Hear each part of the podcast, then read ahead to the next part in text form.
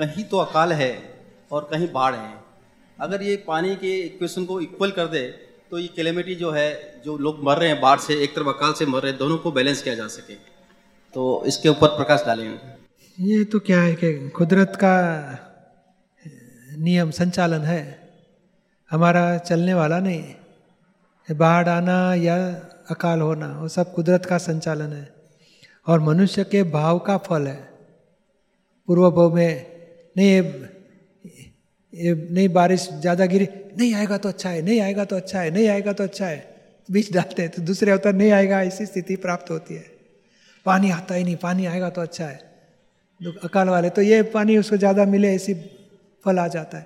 यानी बहुत सूक्ष्म में मनुष्य के भाव के जो हिसाब है राग द्वेष के हिसाब से भाव होते हैं वो हिसाब पूरा होने के लिए कुदरत में ये संचालन है सब।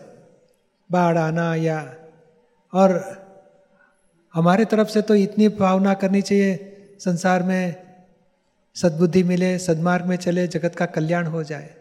ऐसी प्रार्थना करो। बाकी कुदरत का संचालन में हमारा कुछ कंट्रोल नहीं है। हाँ व्यवहार में ये लोग जो बाढ़ आते हैं तो चलो नदियों में एक दूसरे को कनेक्ट करें बंद बांधे, यानी डैम बनाए। ऐसे सब जो व्यवस्था करते हैं तो करने दो। सरकार करती है, या समाज वाले जो उसका हेल्प करने रहे हैं करने दो। और भावना रखो क्या ऐसे हो जाए कि ताकि बाढ़ वाले को पानी का तकलीफ़ ना बढ़े और अकाल वाले को भी पानी का तकलीफ़ ना मिले। कुछ ऐसा मिले एक दूसरे को सब संसार में सुख शांति फैले ऐसी प्रार्थना करो। जी।